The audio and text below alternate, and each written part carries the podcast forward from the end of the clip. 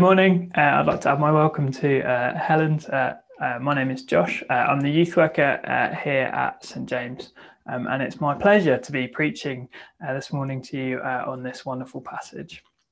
Um, I'm just going to say a prayer for us before we begin. Father God, just pray that you would take these words of mine, that you would use them by your Spirit to speak into our hearts this morning.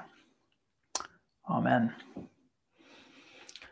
Now, uh, the hat is for a reason because uh, kings and queens, you find them in packets of cards. They have ruled uh, nations for centuries and millenniums. You find them used uh, as descriptions for uh, pop stars, rock and roll stars, and sports people. They're all over the names of pubs in this country, and even the animal kingdom likes to get in on the act with its queen bees and its kingfishers. Royalty and the notion of kingship is all around us. We ourselves have a queen, uh, and one day in the future, we are going to have a king. And for a large majority of us, we're going to have to learn how to sing a new national anthem that we have never sung before. And the Bible likes to get in on the act too. There's a couple of uh, books devoted just to the stories of kings. And kings, queens, and royalty uh, is everywhere in our passage this morning. Our passage that shows us about one true king, the anointed king, the king of kings, in the most famous curtain raiser to the most famous and tumultuous week in history. If this was a scripted, scripted drama, uh, think along the lines of Line of Duty, uh, with an opening title I'm sure we'd have something like, Welcome to Palm Sunday. Now, I'm going to lay my cards out on the table here. Um, I think this passage gives us quite clearly some very real clues to Jesus being the King. Um, and I'm going to quickly run through some of those clues now, uh, just to help us uh, acknowledge that Jesus is uh, the real King. And uh, then I want us to reflect on our response to those clues. So imagine this first bit being a bit like a detective drama. Here, I think, are the clues uh, to Jesus being the king from our passage. Well, if we go back a little bit into um, the preceding uh, account uh, to this entry into Jerusalem uh, that Luke gives us, Jesus speaks of a man of noble birth who went to a distant country to appoint himself as king. And the story tells us about the king's actions with his servants. Uh, it doesn't really go necessarily brilliantly well, uh, but basically, the, the premise is the, the idea is the story is about a king. And then Luke tells us that it was immediately after telling this story uh, that Jesus made his way into Jerusalem. So I think that gives us a little bit of a clue. Jesus is talking about kings, and then he's coming into Jerusalem uh, as a king. Second clue Jesus rides uh, on an animal on the way into the city. Now, that is very king like behavior. Okay, normally kings are found on horseback, uh, not on donkey back, if that's a thing. Uh, but nevertheless, Jesus is carried into the city on an animal. He doesn't just uh, wander in, he's coming on, on an animal. He's coming, uh, being carried into the city. And I think that suggests we're probably dealing with a king. Our third clue Jesus has a carpet of cloaks laid out before him. That sounds like the welcome for a king. If, uh, if we had a king coming to visit us um, in normal times when we were all gathered together, if we had a king coming into the church, we might say that we're going to roll out the red carpet. We're going to lay down uh, something in front of them that kind of shows how much we value them it's normally reserved for someone uh, very special, maybe you know, maybe even a king. So that's another clue that Jesus is the king. Clue four: the crowd say, "Blessed is the king." Now, I don't think that one needs too much explaining. I think that's a pretty big giveaway that we are dealing with the king. Jesus, uh, they, the crowd say, "Blessed is the king." And finally, if you need another clue, if, if those first four clues that were, uh, haven't kind of uh, persuaded you that we're dealing with a king, our fifth clue this whole um, recollection is a definitive fulfillment of the Old Testament prophecy from Zechariah 9 9, uh, as Helen told us about earlier. It says, Rejoice greatly, daughter Zion. Shout, daughter Jerusalem. See, your king comes to you, righteous and victorious, lowly and riding on a donkey, on a colt, the foal of a donkey. This surely must be about Jesus. We must be dealing with the king. And the final, the final kicker for me, um, if you uh, if you wanted a final kicker, the passage uh, in my Bible, uh, as I was preparing for this, is titled "Jesus comes to Jerusalem as King." So I think that settles it. I think we're dealing with a king here, and that brief run through was just to help us to be left in no doubt that on that very first Palm Sunday, on that triumphant entry into Jerusalem, that Jesus is seen and is the King. We are Easter people. Um, spoiler alert, Easter's coming next Sunday. Um, and we live in the wonderful knowledge of the resurrection. We know the power of Jesus. So he must be the king. He was resurrected. He came back from the dead. He has to be the king. But what I want us to focus on uh, for the rest of uh, this, this time this morning is how we react to the king. We can see that Jesus is the king. We can acknowledge that he's the king, but how do we react to Jesus being the king? Now, I just want to take uh, the three groups of people from the story uh, who, um, the three different types of reaction to help us reflect on how we might view the king and how we might respond to Jesus. So, first up, do you respond to the king like the two disciples in verses 30 and 31?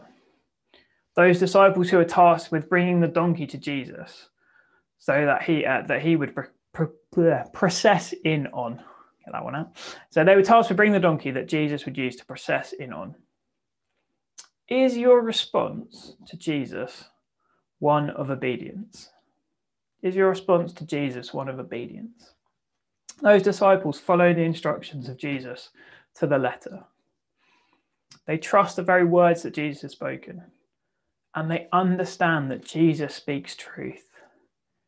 He's not saying things to them to lead them on a wild goose chase. He's not getting them to go and do something and he's playing a prank on them. No, Jesus is speaking truth. And the disciples, they're obedient. They don't try him to tell him so. They don't say, No, we're not going there. We're not doing that. We're not going to go and pick up this donkey. They don't argue with him.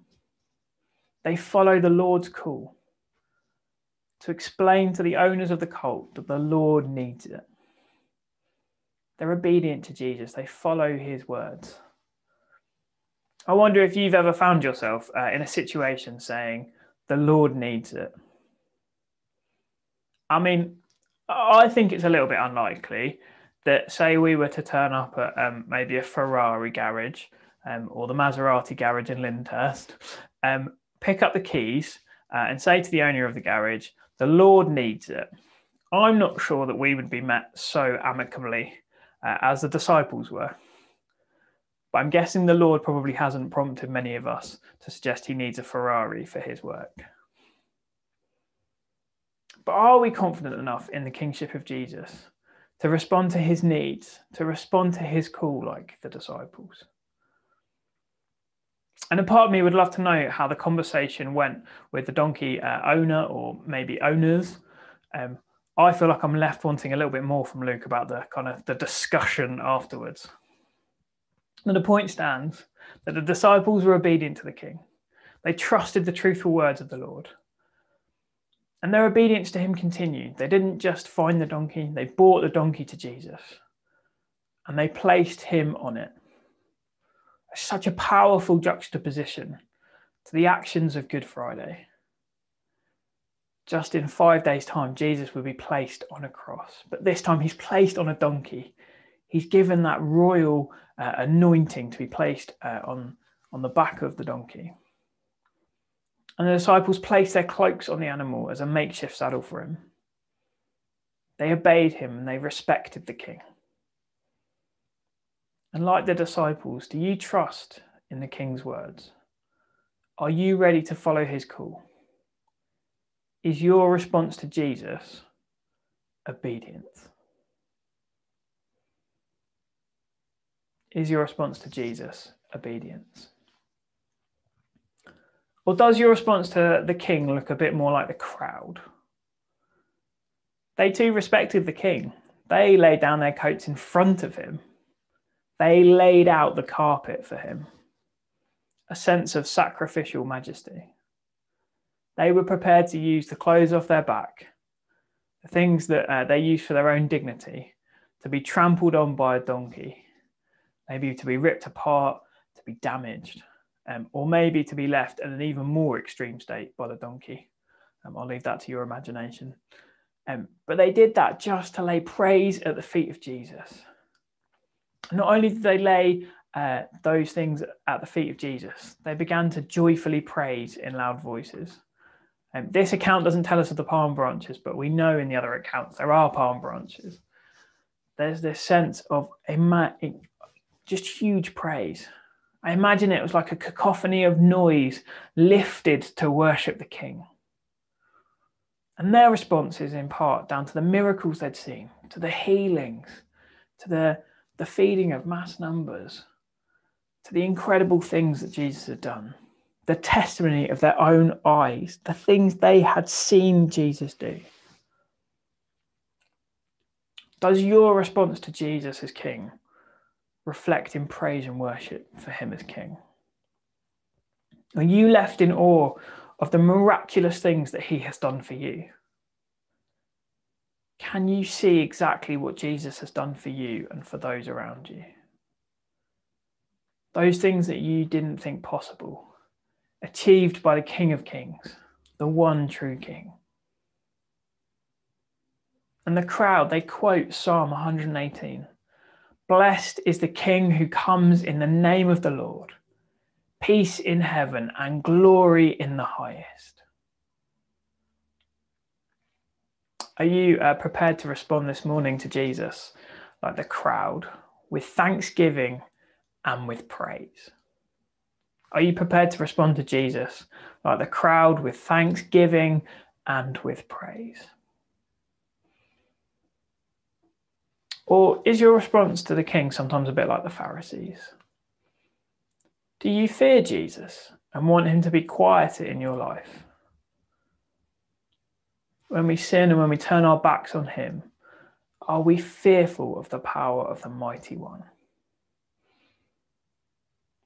He might have been riding into Jerusalem on a donkey. It might not have been a horse. He might not have been the mighty warrior. He might not look like the mighty warrior to the, to the human eye, he is the mighty one. And by this stage in Jesus' ministry, the Pharisees were already concerned about Jesus' power. They were concerned about his popularity, they were concerned about his influence. They were looking to take him down, to get rid of him. They were plotting his downfall in the shadows.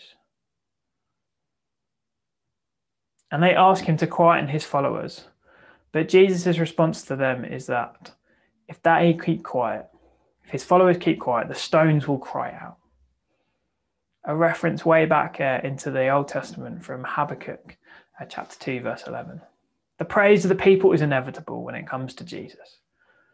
Even if those people stay quiet, even if Jesus uh, tells them to be quiet, the stones on the very side of the road will call out. There is no stopping the praise of Jesus. But are we sometimes like the Pharisees? Do we sometimes rail up against Jesus because he doesn't quite fit in with our lives, the way we want things done? Do we sometimes um, turn away from him?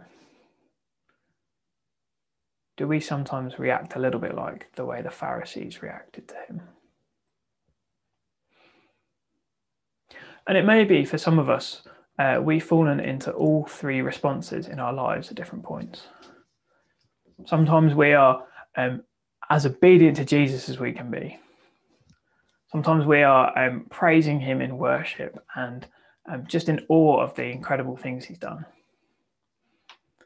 Sometimes we might be a bit like the Pharisees, standing in the shadows, unwittingly trying to bring him down. And for some of us, it might be all three have been uh, applicable to us this week.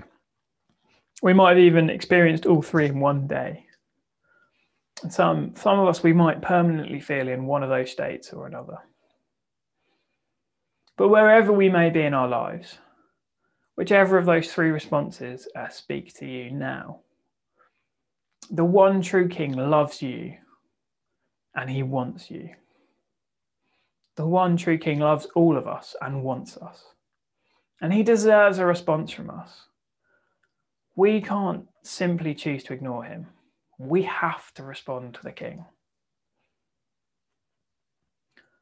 We're going to use a, a song uh, in a moment to help us reflect. Um, and that song has the opening line I see the King of glory. And I wonder, how do you see the King of glory today, this morning? How do you see uh, the King of glory? You might not be feeling in a very uh, praiseworthy Palm Sunday mood today, but how is it you are seeing the King today? And how do you want to respond to the ultimate King? Do you want to be like the crowd, joyful and praising, reacting to the joyous testimonies of Jesus in our lives? Do you want to live with obedient, with the like the obedience of the disciples, carefully listening to the words of the Lord, carrying out His doing as He needs us to? What the Lord needs, do we want to do? And do you want to go out uh, proclaiming uh, Jesus, proclaiming His wonder? I wonder if you want to go out this morning proclaiming His love as if it was uh, stuck on your head as if you'd want to be walking around with a declaration of your love for Jesus on your head. Is that how you want to respond this morning? Let me pray for us. Lord Jesus, thank you so much for that first Palm Sunday. Thank you that we can praise you. Uh, we can lay down our cloaks, we can lay down our palm branches that we can praise you in wonder. Thank you for the obedience of the disciples, bringing that donkey to you, doing uh, your calling. And Lord, when we sometimes feel like the Pharisees, help us uh, to remember that we can be uh, immersed in that crowd, that you love us, you care for us, you want relationship with us. And help us to uh, praise and worship you as the true King.